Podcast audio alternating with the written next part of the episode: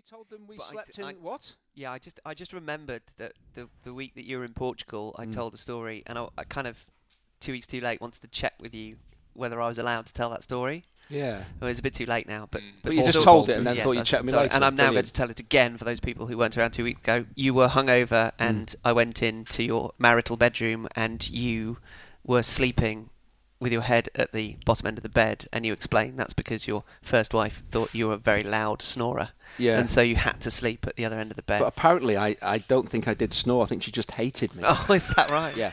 Was that the moment she realised that? And Oh, I through should the probably give acrimonious real divorce, reason. that became more evident. so good job we divorced. One of the reasons What? you divorced, one of the one of the reasons given in the citation was the You uh, don't want to go there. You really don't want to go there. Snored like a like an elephant. Yes. Uh, So it's true, Yeah, it and you're happy with the, the fact that I used it. um, you didn't mention my sleeping trousers, did you?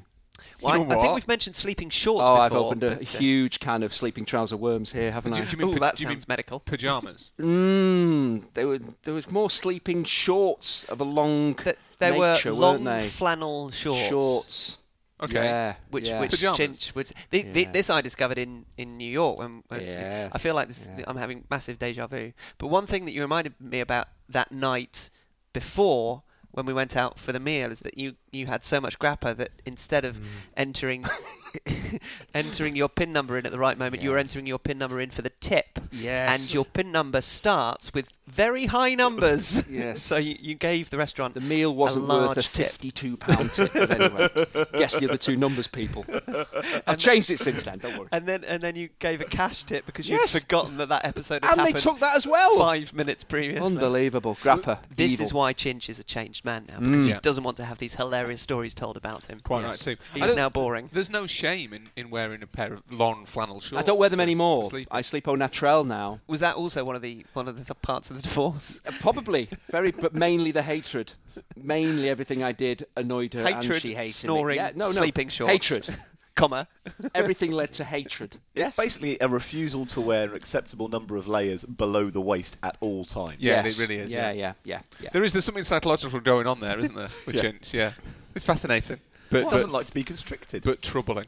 Wh- Why? Why would there be a lot Not of men? wearing- a lot wearing- of men of my age Oh, will do this, this. this is utterly disgusting. This is Set Piece Menu, the podcast where four friends talk football over food. After having our pancakes a week early because it was Shrove Tuesday this week. Oh, that didn't occur to me. I really should have No, thought of that. no, but it was it was perfectly timed because they were glorious, and thank you for providing them. Um, we are now indulging ourselves um, on for what a lot of people will be the first day of Lent um, with some chocolates, which all of us uh, should have given up for health and indeed traditional reasons. Uh, these are courtesy of my uncle. Thank you, Uncle Michael. Um, they are House of Lords chocolate mints. Uh, so they sit there very temptingly in the middle of the table. These were purchased by my uncle when he went to the House of the Lords. They've got like like anywhere they exit Oh, so via the gift shop. lord? He's not a lord. Oh. He went on a visit. I was more impressed when Yeah. I thought Like any yeah, other normal had human. He broke in, in some essence. influence. Yeah. Um, so they are chocolate mints from the House of Lords. So um, they they are g- essentially I get given chocolates that I don't want or don't care to eat, so I just shove them in your faces. I have never been given chocolates that I don't want or don't care to eat. Is that right? Correct. Feel free to continue filtering chocolates down in Yeah, our direction. yeah. I am often given chocolates by people who prefer the chocolates, so that they can then have them themselves when I reluctantly open them. It's a great This, present. the only person you, I know who, it? Who d- who gives anything up for Lent is Gemma. Is Gemma doing her usual crisps, cheese, yes, and chocolate? Uh, no, she's adding sweets, which is a massive sacrifice. Okay. Uh, so she's doing sweets, and um, I think she feels very good about it. Okay. But that's because it's only just started. Yes. Come, I, I'd say the weekend, she'll be feeling awful. So crisps, cheese, chocolate, candy, all the yes. C's. Oh, still C's. Yeah, okay. Um, and yes, t- ban on anything starting with the letter C. So Chinch, Yeah, you're out for the next yeah. 40 days. and sex with you as well. But oh no, that's that never actually got started. we'll cut that bit out. We'll cut that out. With me, Hugh Ferris on set piece menu are Stephen Wyeth, who aspires to the genius of Guy Mowbray. Rory Smith, who aspires to the heights of Marina Hyde, and Andy Hinchcliffe, who aspires to the depths of Don Goodman. You have Via- oh you you have made a big enemy there, my friend. Uh, at Set Piece Menu, you can get in touch via Twitter and setpiecemenu at gmail.com. Thank you for all your unsung heroes. It was our subject a couple of weeks ago. They continue to flood, he says, with inverted commas, in. Steve? Uh, Reese says, not sure heroes is quite the right word, but spare a thought for the people who clear the confetti from the pitch after Wembley finals, long after the fans have gone home. I thought we could kind of extend that to basically anybody who clears up after a football match. All the, all the people, in fact, who kind of make football matches possible. Yeah. And and don't get any real reward beyond minimum wage for it. We should probably all be more grateful towards. I agree. We shall salute them. We leave a right large mess. That's hmm. that's for sure. Our subject on set piece menu today is prompted by Freddie Brizzle or at Infredulous on Twitter. It's an excellent Twitter handle, hmm. hence me mentioning it. He got in touch to ask this: What's better for a league? One clear team that hoovers up domestic talent, a la Bayern or PSG, and hence are dominant, or for there to be more of a level playing field?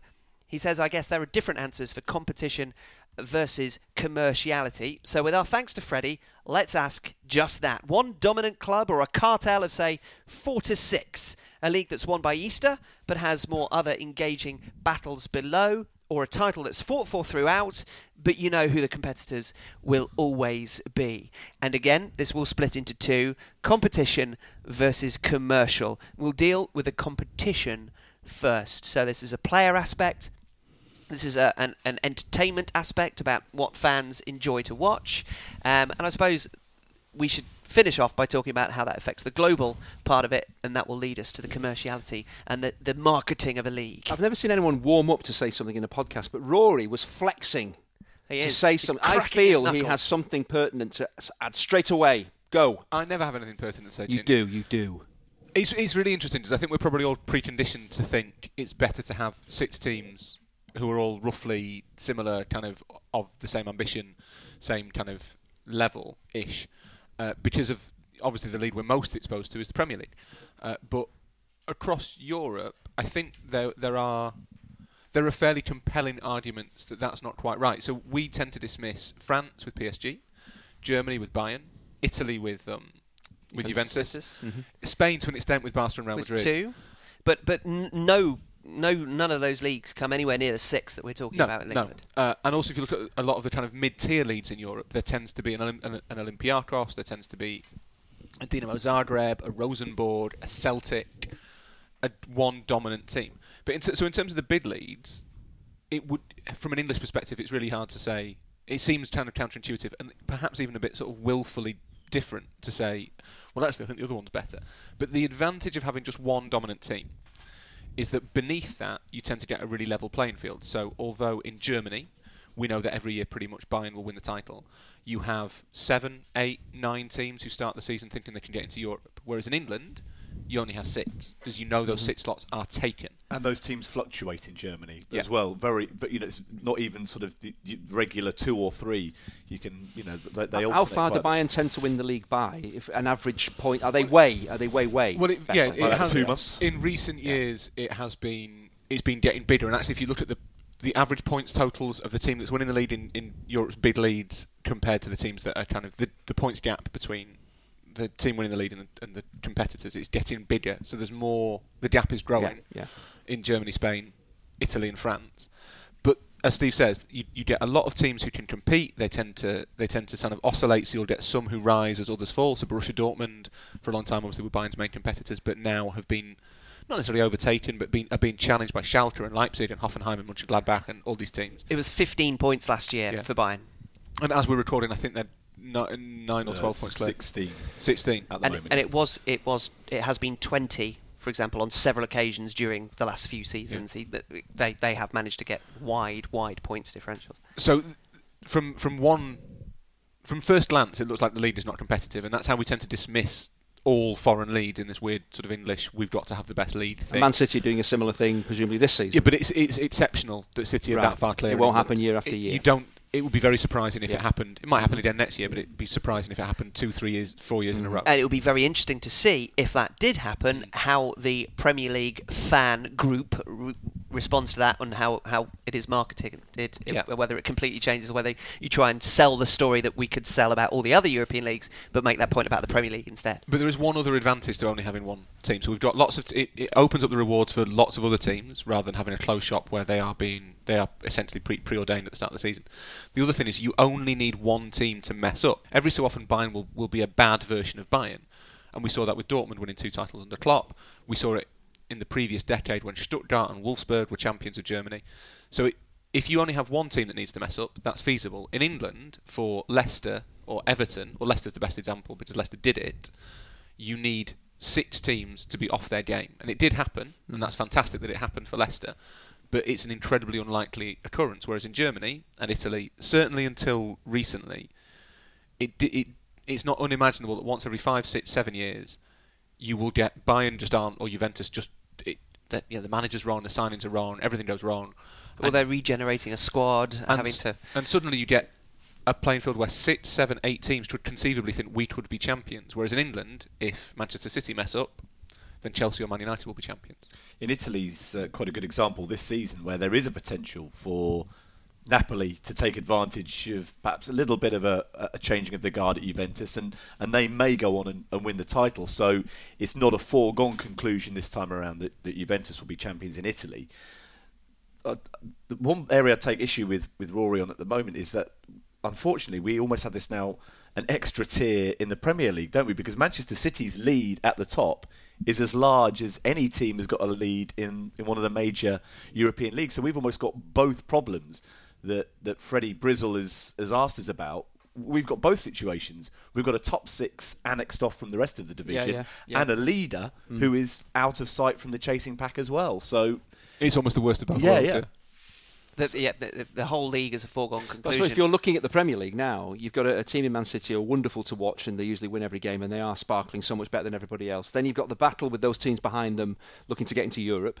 And then you've got the rest of the league battling relegation. So I suppose from a, a neutral point of view, watching the Premier League, there's always something on any game that you watch. Does that make it more interesting? Ah, but see- even though you, I, I agree with Steve, Yeah. you've got those kind of you've got those kind of stratas within the within the Premier League. But does that make it more? There's more on every game because so many teams are involved in one way or another. But are we not essentially? Yes, I think that's right. But are we not essentially experiencing in, in England in England this season? And as we say, it might not. It might not last.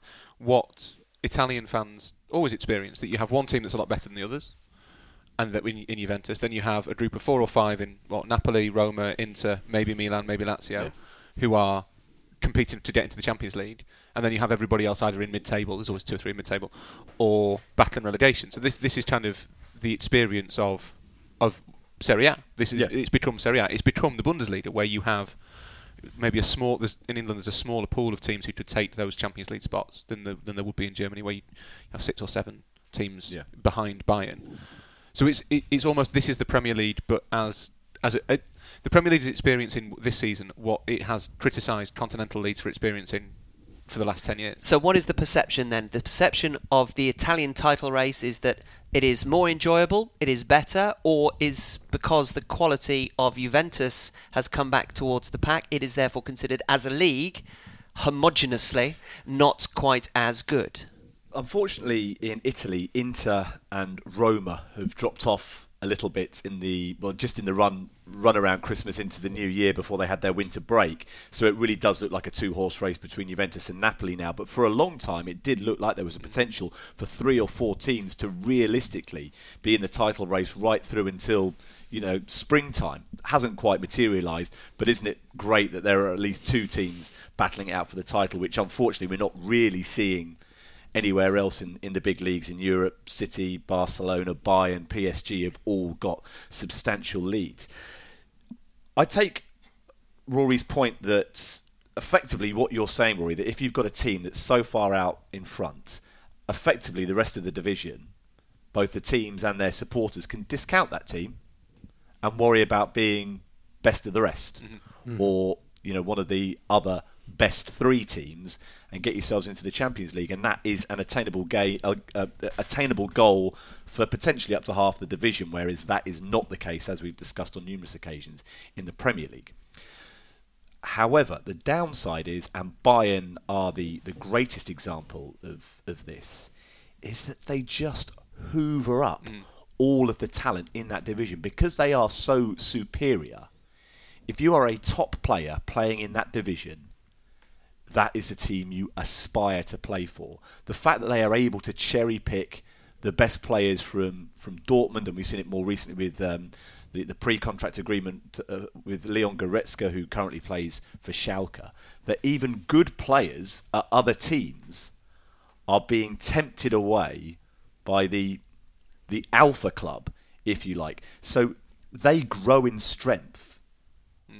It's season perpetuate- on it's season. yeah. perpetuating the So we don't get that. Well, currently we don't get it in the Premier League. City aren't doing that. You're No, seeing big they're not. players go to the other because they're so powerful as well, and, and the financial clout that they have. It's not the same as in Germany. I think what's in interesting Premier actually is that City City picked off players from rivals while they were on the rise. Now that they're at the top, they are doing what Barca and Real Madrid and PSG do, which they they look over, all over the world. But Bayern, Bayern are effectively a Bundesliga representative eleven. Yeah. that's what Bayern have become.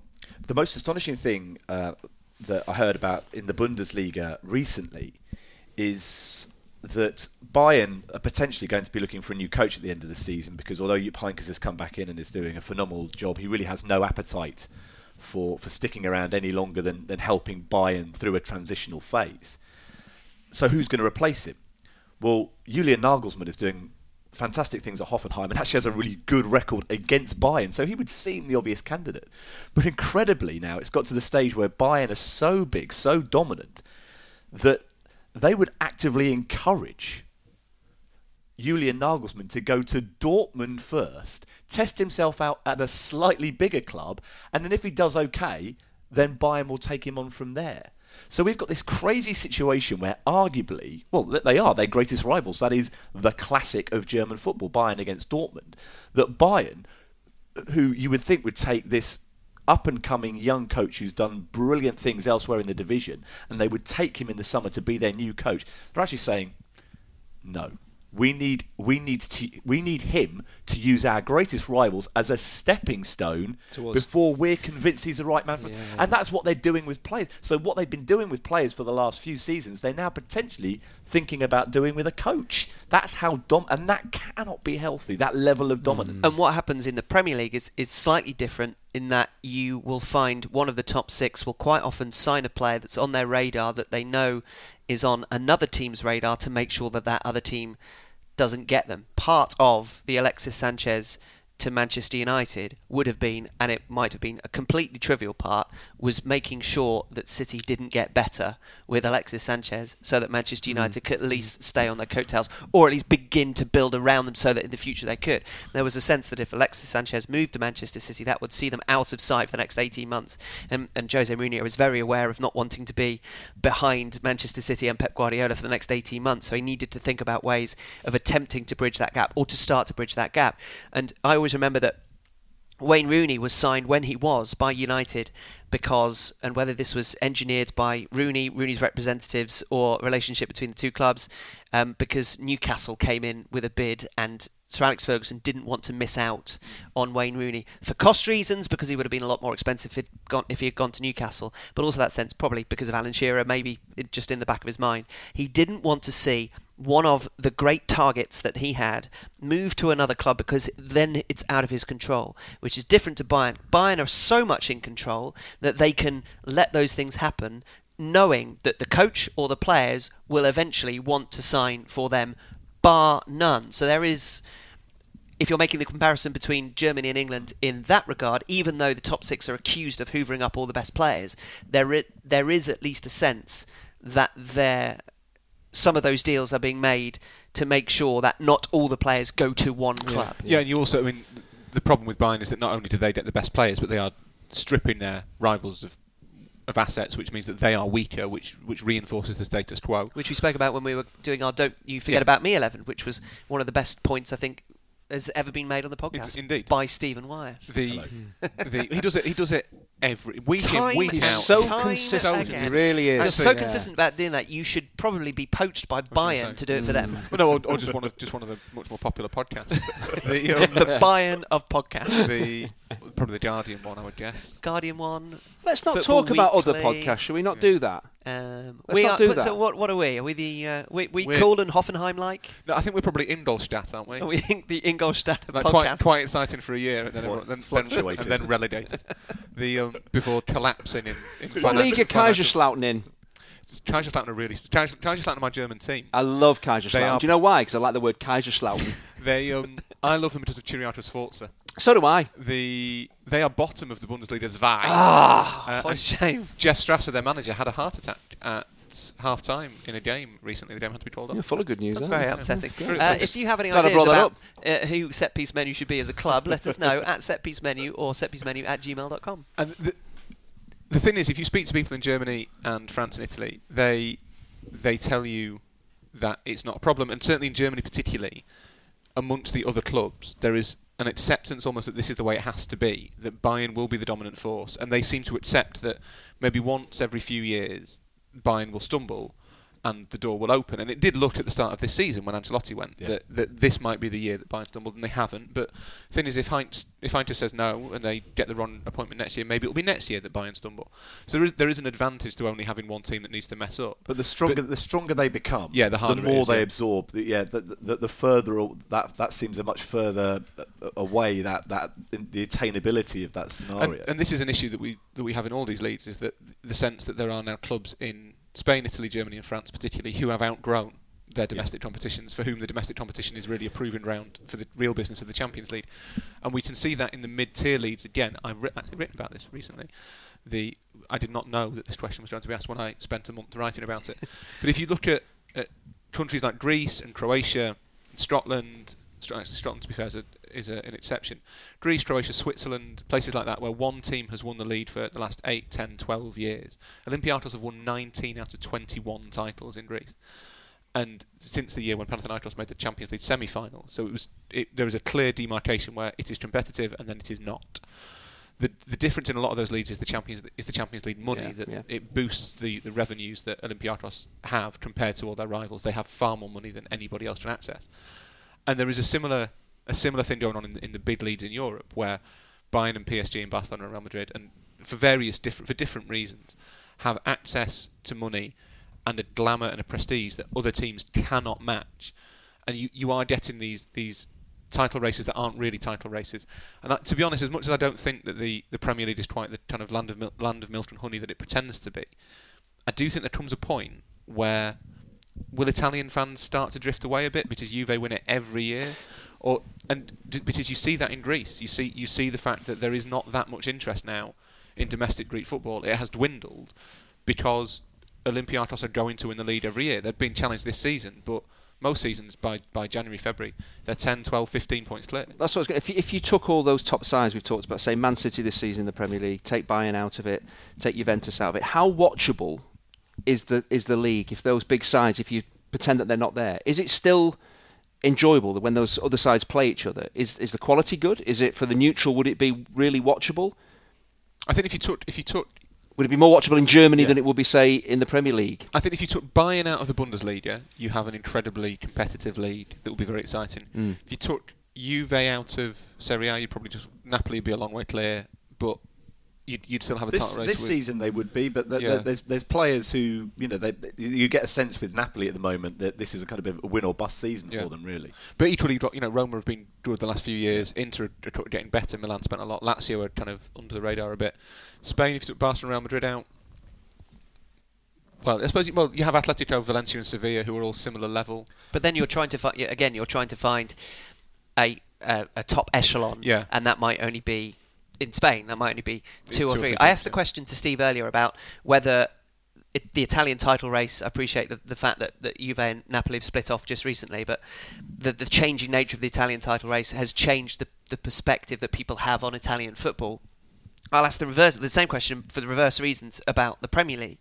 Is the Premier League season being perceived as being an entertaining one because Man- Manchester City is so far uh, above, or does the, the strength, the marketing strength that the Premier League has, and the the inertia, if you like, from all those seasons where you didn't really know who's going to win out of the top six, or, or maybe just top two or three, do they have enough goodwill that they can not suffer and and, and the and the sense of the Premier League being the most competitive in the world still being res- retained? For a year. Yes. Just a year. A year, maybe two. So if City do it again next season, we start to have a different conversation. I think if City, if City won the lead next season by, by the same distance, I think people would start to sort of wonder whether maybe It's harder to sell, isn't Something it? It's had harder changed. to sell. Well, the reason that the Premier League sells, and we've spoken about this before, is that the, the grounds are full, and there is a, a, an ability to sell games that don't necessarily have great importance based on the atmosphere generated by the full stadium. So that will be retained, whatever happens. The Premier League will be able to sell that as long as they still have people going to games. So regardless of whether Manchester City are doing that or not, that will still be more of a saleable asset than if we were talking about Greek football Yeah, or yeah. German football without Bayern, or, you know, that, just to take a couple of examples. The other thing is that they are very good, the Premier League, about selling on personality. And we've complained before about picking out the story, not necessarily focusing on the game. And we're all guilty of that. The Premier League sells a lot of um, their advertising on that basis. You will still have, even if City are winning the the league by 15 points, you'll still have Jose Mourinho and the battle to make Manchester United better. You'll still have rivalries between Liverpool and Everton and Liverpool and Manchester United. You'll still have the North London aspect. You still have Will Arsene Wenger go at the end of the season. You'll still have Spurs. Will they take the next step? So, what the Premier League has, regardless almost of whether they have a dominant team, they still, in that situation, have six clubs that are sellable and storylines that accompany them Which maybe Italy and Germany do don't, they clearly don't. and that and, that, and that's probably the difference that you that you take in because we're asking what's better Mm. well actually the Premier League could could stand maybe only for a couple of years but could stand both Oh no, I'm not. I'm not disputing that the Premier League. Just as an example not I- to say it's better I'm just saying No, no, that, no. that they could they could withstand having both those things happen concurrently I think rarity is important. So in Italy, this year seems really special because Napoli are genuinely taking Juventus on, and it looks Yeah. like Juventus might lose it. So that's incredibly exciting. And the other thing that's interesting about Italy, which draws comparison with the Premier League, is that you have within the you have a top six who look like they're now jostling for position as to where they finish between third and sixth. So that is interesting, and and the fact that you've got AC Milan look striving to get back into that elite group adds adds a layer of intrigue as well. Sorry. But no, what I was going to say was, yeah, rarity is important. So it's whatever's a bit different. So this year, it's quite interesting in the Premier League that City does it. Uh, City to win the lead. We all know that, but we are now quite interested in, in seeing by how many points they'll win the lead. I do think it's important that the Premier League has been resistant to that kind of domination, and it would be really interesting to see how it would cope if City did win three or four titles in a row, which no one's done for. I think United in 2009 were the last team to yeah. United have never done four they've only ever done three They've three-peated, They- not four-peated. but what I was going to say was, I, I think the other leagues do have the, the teams and the personalities to sell. Spain obviously has the personalities to sell Messi and Ronaldo and what have you. But the, the the triumph of the Premier League is that it has. Well, first of all, it got there first. It was the first to try to think globally. Its marketing's always been excellent. It's it's established itself as the, world leading brand. The thing that's really important about the Premier League that no one ever mentions is it's in English. That's massively important. Um, so I don't think it, it, it will never lose its place, even if City dominate. As you say, there's plenty of stuff going on beneath that. Even if City won it every year for ten years, which I don't think they will, but they would still there would still be an interest in seeing the empire fall. Is this is this going to be the, the year the empire falls? There are those stories in, in every league. Every league has those same stories that are interesting. Those AC Milan, Inter, Roma, Napoli, Juventus are all massively saleable assets across the world. Same with Real Madrid, Atletico Madrid, Atleti, Barcelona, and maybe maybe Valencia to throw into that. Bayern and Dortmund, and, and you know, there's other teams that could be. Schalke are a massive club. Mönchengladbach are a really famous name. You know, there's there's other teams that kind of have that kind of appeal. It's just that they, they none of them have been exploited as well as the Premier League. So we now live in a world, to sound like Ar- Arsene Wenger, where we where we think well Everton is a name that resonates globally, but it sounds ridiculous to say that Borussia Mönchengladbach resonates globally. They're the same size club. It's just that one has been the beneficiary of a of a sort of marketing juggernaut, and the other hasn't. So there is just as much interest. It's just how it's kind of portrayed, and that probably does bulletproof the Premier League a little bit from domination. So even if City won it for ten years, people have still adapted to this reality where these clubs are household names across the world. So there is interest in how they do themselves. So, if we live in that world, imagine a different world where you are, for example, the marketing marketing executive at La Liga, and you are trying to sell a Spanish league without Barcelona and Real Madrid, or you're in France and you're trying to sell it without PSG. You're in Germany trying to sell it without Bayern. You're mentioning Everton there. There's a res- there is a residual effect they get it from everything else because they're part of the big clan. Can that happen over a period of a number of years? And again, this is completely hypothetical, obviously, but can that happen over a number of years elsewhere that they're able to, to sell on the basis of other things, or are we self-perpetuating in such to such a degree that there will never be any changing of the guard, even if Bayern have a slip up and don't win it for a year? The the interesting thing is so that uh, basically everyone that I've spoken to in, in Leeds in Europe is of the view that you can't overtake the Premier League by copying the Premier League. You can't turn La Liga into the Premier League and hope that fans eventually think, actually, do you know what? I, I want to watch Leganes instead of watching West Ham or whatever. So they've, they've all decided to take slightly different routes. The, La Liga's view at the moment seems to be they want to sell it almost like the the NBA. It's really odd. Lots of people in football talk about talk about trying to be the NBA of football, which which seems noteworthy in some way. But La Liga's view is that you, they need to sell themselves on, on star power, on individual players. That's how you get people to watch La Liga. It's the home of the stars. The Premier League kind of has the managers and it has the team, the teams and the brands. If You can get people to think La Liga is where Messi and Ronaldo are. That's that's their USP. In France and Germany, and I don't know about Italy, there's a view that having that one team commercially is good because you basically put that team, whoever they play, on telly every single weekend, Mm. and there'll be enough people tuning in. You're, you're going through BT Sport and you see Bayern are playing. I'm much more likely to watch that than, for example, um, a, a French league game not involving PSG. They are your representative on the global stage, effectively, which is important. I think there is a slight difference in Italy in that there is still a resonance around the Milan clubs. Uh, Roma have got the prestige of the city, in particular, in which they play, and that, also Napoli as well. There's a certain romance Yeah. about Napoli, so they do have a slight benefit in that regard. Of course, the other thing which um, which Rory touched upon earlier in terms of the prestige and the, the finances that these individual clubs can can generate, the ones that dominate in the likes of France, Italy, and Germany, is the reason that that's important to those leagues. Is let's take Juventus getting into the Champions League on a regular basis, winning games in the Champions League on a regular basis. Sorry, I'm going to mention the most boring word in football, but that protects that league's UEFA coefficient mm. by having a team that is effectively guaranteed a run to the quarter-final stage. They are protecting that country's status within the, the continental framework, ensuring that they get at least those three or four Champions League places. They get two places in the Europa League. Whereas if they didn't have that that dominant alpha club and that and different teams were dipping into the Champions League all the time, then they would run the risk of yes, variety, that's fantastic, but they wouldn't be guaranteeing themselves the victory in those competitions to ensure that they maintain their, their status in the pecking order. So that is another important factor as to why those divisions or those leagues rather don't necessarily disapprove of the idea of having the one dominant mm. club. Has Steve done it again? He's he's made the, the best point of the whole. Well, No, I mean, no, no, well, no, let's, no, no. let's- Rory's made lots of good points. That tends No, to I'm make not- you think a competitive title race is not what the leagues necessarily want for all manner of reasons.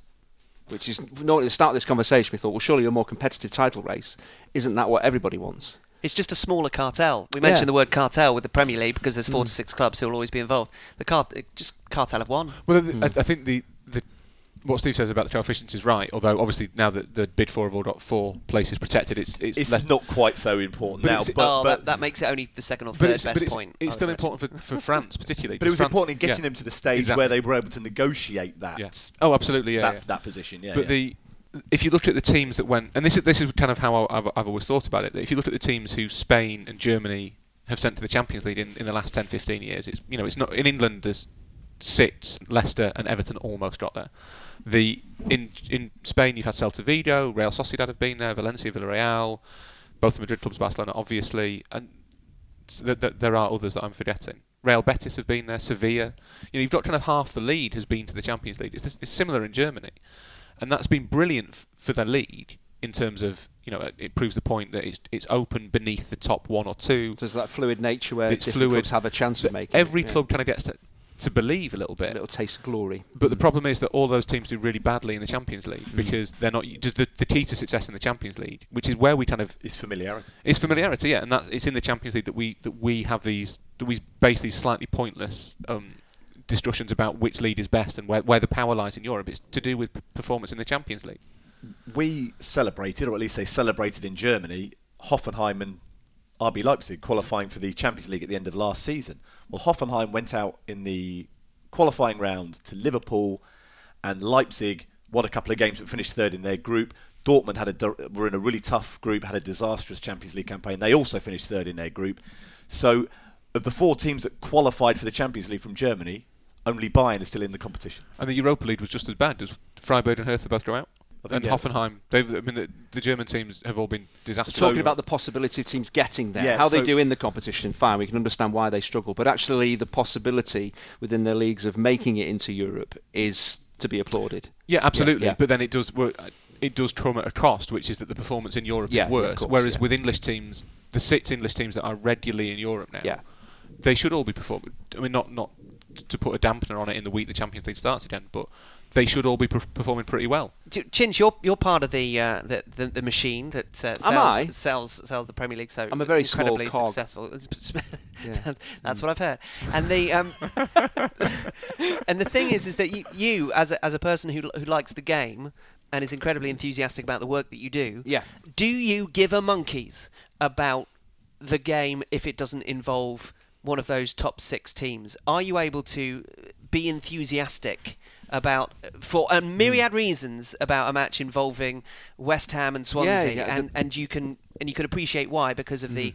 the fantastic success. The best the game I've seen this season is Huddersfield against Stoke. Now, if somebody gave you that game and said you can go watch United, you can go watch Liverpool, go watch Man City, or go to Huddersfield Stoke, I guarantee you'd probably choose to go to one of the top six. But actually, they can, in many ways, those games can be, you can kind of see what's going to happen before a ball is even kicked. But Huddersfield Stoke was a brilliant game because both sides clearly wanted to win. It was important that they won. They needed the points to try and avoid rele- relegation and stuff. So that was a really, it surprised me a little bit. But then I thought, why am I surprised by that? Because we're looking at maybe 10, 12 teams who are in this predicament.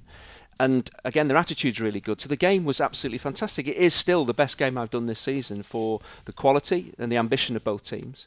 And sometimes I'm starting now to clear, kind of steer away from necessarily doing the top six sides.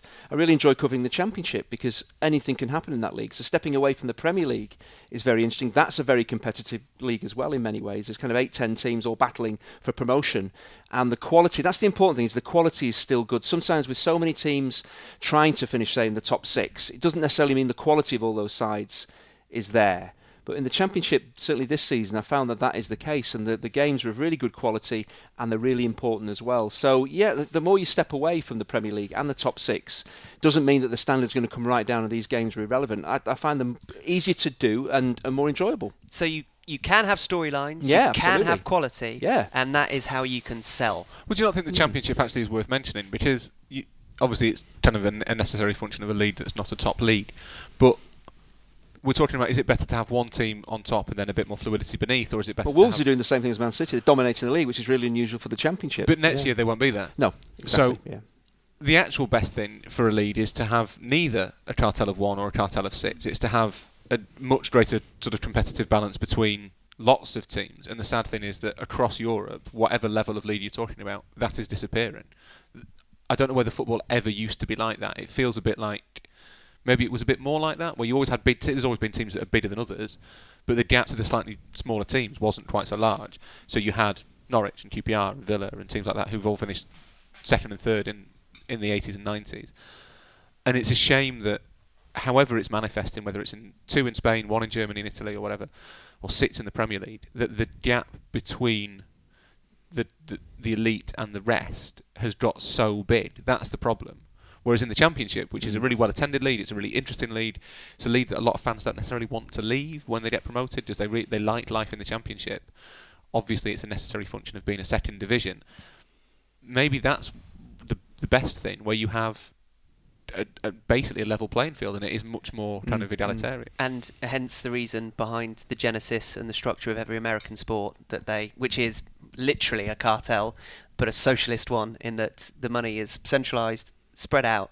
Everybody has the chance. In fact, the, the system is fixed to make those who are underperforming perform better the next season. That's the important thing for the championship is the team say it wins it by 15 points gets promoted so they're Yeah. not there next not season there. so you can't have that repeating. and in the championship it's it's never ever going to be that way And a lot of people complain about American sports for doing that, saying, "Why isn't there any promotion relegation? What about those other? You know, you, mm. you're limiting it to 30 to 32." Um, but actually, th- from within that structure, if you accept that that is a closed shop, and you can have clearly fran- expansion franchises and, and, and the things can get bigger and teams could move and, and there are chances for other fans to, to, to explore a future with a, a, an NFL or NBA franchise or whatever. But you get within that a sense of great competitive um, parity. Um, and there are exceptions to those rules, um, but that is somebody. If you do have an exception to that rule, it's somebody who is understanding the system and playing the system by its rules, but knowing how to do it better. So there is still a competitive edge, and there are still advantages to be to be had. But that within that, there is no drop off like there is in, in other sports. Mm. But we, we wouldn't want to There, go there down is, that. but not quite as much. we wouldn't want to go down that, that avenue. And No, and it, and it absolutely wouldn't work. I'm not saying I'm not saying transpose it over, but that's the reason why that does work as an example of a of a contrast Yeah. To, to what we've been But if, about. if leagues could be convinced, and they won't be, they could make themselves more interesting by spreading the wealth a little bit more. You know, Manchester City's attempts to sign Riyad Mahrez was a classic example of the fact that literally the top clubs behave in a way that there's not enough talent to go around. They want it all for themselves, and the, a mid-table club like Leicester isn't entitled to have a player as good as Riyad Mahrez. So it's inevitable he should have to go and join one of the top six clubs if he's going to achieve anything. And that is the same with a smaller pool of clubs that is happening in other leagues around Europe. If, if you could convince clubs that they had to have a squad of a certain size, they were only in, uh, able to register a number of certain number of players for the league. So And have a salary off- cap. ha- yeah, or, or it would put them off buying more players than they required. But there's no way that they're ever going to sign up Mm. for that. Any thoughts on this at setpiecemenu or setpiecemenu at gmail.com. Before we go, it's time for Nevermind Jackanory. What? A soccer story. This is when Andy tells us a tale from his playing days with all adult behaviour and libel-worthy details removed. Quick question, Rory, Steve. If I were to include Hugh in one of my hilarious soccer stories, would that be a good thing or a bad thing? I've got a choice of options today. Which way I go with this? Good thing. A good thing. It'd be, It will probably be the best soccer story ever. Hang on a minute. Less that's, chinch, that's not the answer more I really was expecting there. It's how I came about the, the name Fat Knees Hinchcliffe. Hugh, it was in my fledgling radio career, wasn't it, when we were in FC Midtjylland Yes. in What Denmark fine- covering the mighty place. Man City. And I still don't think it was my fault what could it not be? happened. No, knocking out the power supply to our, the box we used to broadcast, and then basically people back in the UK not hearing anything. That happening not once but twice. You still say was down to my fat knees, and my knees aren't fat. You can clearly see them. The shape of my knee, they're not fat. Well, I, one, so one's, you continually thinner blame me for for because of the amount of operations that have happened. True, but they're still not fat. Manchester City, this was in August of 2008, in the qualifying rounds for then the UEFA Cup. Yeah. And we, um, it's in Herning, near Herning in um, in Denmark. Beautiful little town. Legoland. No, that's Legoland where they make Lego. Yeah. No, but Carry on, Hugh. What? The reason there's loads of flights from Manchester right? to Herning is just I'm sure it's near the Leg- it's near Legoland. Somebody can Google I'll that whilst we find tell out. us I'll find out whilst And um, Hugh we, tries to justify his behaviour. I can, Yeah. I can, um, I can admit to this now because I'm not working for the place where we uh, where we broadcasted. But it was our first European trip, and we got a little bit enthusiastic, and we did have a few drinks. Such was the Hang on, you're blaming my drunkenness now no, no, no, as no, well no, as I'm my set- fa- I'm- Oh, right, up. okay. And then, then, the next day, which Oh. was supposed to be prep day, Mm. instead was bed hangover. Try and overcome Large German sausage day. large German sausage there in Denmark. And we eventually got to the stadium and we realised that whilst we had a lovely little kind of two seat booth, Hmm. it was incredibly small. And so no prep had been done. The game was atrocious. really, really went to extra time and penalties with Did- no prep. Did Benjani play? Benjar, I can't remember, but Ched Evans scored an equalising goal. Didier Hamann, I'm sure he, I'm sure he was involved and in it that went debacle. to penalties, Yes, and um, and City won on penalties. Um, and so we sat in our little booth, lovely view, notes, completely blank pages, and Chinch. Every time he shifted his weight from one side to the other, one butt cheek to the other, And I, And- I knew Chinch at that point, and he was he was heavier than he is now. he was definitely heavier. And guess what? He had fatter knees. no, I didn't. So twice within about two minutes in this incredibly exciting game, he turned and shift and took out the power supply for our broadcasting equipment. And then, so this is you know our first trip, spent hundreds of pounds of not our money to get there. I put it back in, had to redial the number, said to everybody, I really apologise, um, but uh, Andy just shifted his weight in his seat, knocked out our power supply, and barely before the end of that excuse that I was giving, he shifted back. I did it again. And he You're- knocked I've it never seen you as angry. You were absolutely livid. I was at wit's end even before the whole experience started, and yet he, he did not learn from the previous experience. He took it out, and so I had to I had to basically blame somebody that wasn't me. And I said to Chinch, Chinch, it's your fat knees. So that's where it came from, Fat Knees Hinchcliffe. Even though it was the, the cramped nature of the commentating booth and the fact the plug was massive. It was, taking it us was off, uh, taking us off air twice. I didn't mean to. Literally dozens of listeners were devastated. I know. I don't think Hugh's even that amount. as he had to dial back up and get and then explain the reason, and then bam, happened again ten seconds later. Brilliant. Uh, Legoland Denmark is just south of Herning. Did you fly to Billund? Yes. But that, that's the, the, the flight Oh, is that- for is that the Michelin is, is Billund, and there's re- the reason it's, it's Yeah. bizarrely easy to get to this relatively uh, backwatery town in Denmark is because there's lots of flights to Billund because people like Lego. The night before, we met a fine gentleman uh, from Herning who knew Andy Yeah. and was just propping up a bar in the middle of Herning. And Chinch was in his element. He was a fine bearded sure gentleman, and you had a conversation lasting roughly two hours He'd about yourself. mistaken me for somebody else. I'm Thought you were sure of Peter it. Beardsley. Oh, can't Pe- say Peter pe- Beardsley. Did he think you were Peter Atherton? I- I'd take that. I'd take Peter Atherton. Yeah, yeah. And there is where we shall end it. On a high point for Andy. Please do subscribe, share, rate, and review as we humbly ask you to continue to find room for us in your podcast schedule. Uh, do visit uh, Herning and let us know what you think of it. Thanks to Rory, Steve, and Andy as well. We'll be back with another set piece menu for you to enjoy very soon indeed. I'm just looking on, on the map. I Billund is just sort of north-ish of So it must have been the, the, the which I've place been that to. we flew into. Hathersage. Haderslev. You had a what? It's, uh, it was the home of a, or it, it, it still is the, home of a team called Sonderjyske, uh, who had a, a manager I went to meet in Why does every, every time you try and say a Danish name, you sound like you're trying to get rid of a hairball? That's how Danes talk. Everyone knows that. Hadersluth. Haderslev. Is that where all the detectives live? No, no. The, the detectives live nearer the bridge to Sweden, don't they? You got it. Yeah, you got I it. You got did, it. yeah. Oh, God. Over Rory's head there, flying over. Do you know what that Rory's is? head That there. is what? That is a typical. We've we've talked in in the past about how awful it'd be to spend a lot of time with Robbie Savage. That is a typical Robbie Savage dressing room banter joke. No, it's not. It is. Way it's way beyond that. Way It's way that. beyond that. It's not. I, I genuinely don't think Robbie Savage knows the word sleuth. Robbie Savage might not know the word sleuth. Maybe. Everybody knows the word sleuth, don't they? Mm, They might know the word, they might not know what it means. Means that's a different story. Yeah, they might think it's an animal that spends a lot of time in trees not moving. But that's that's not a sleuth, is it?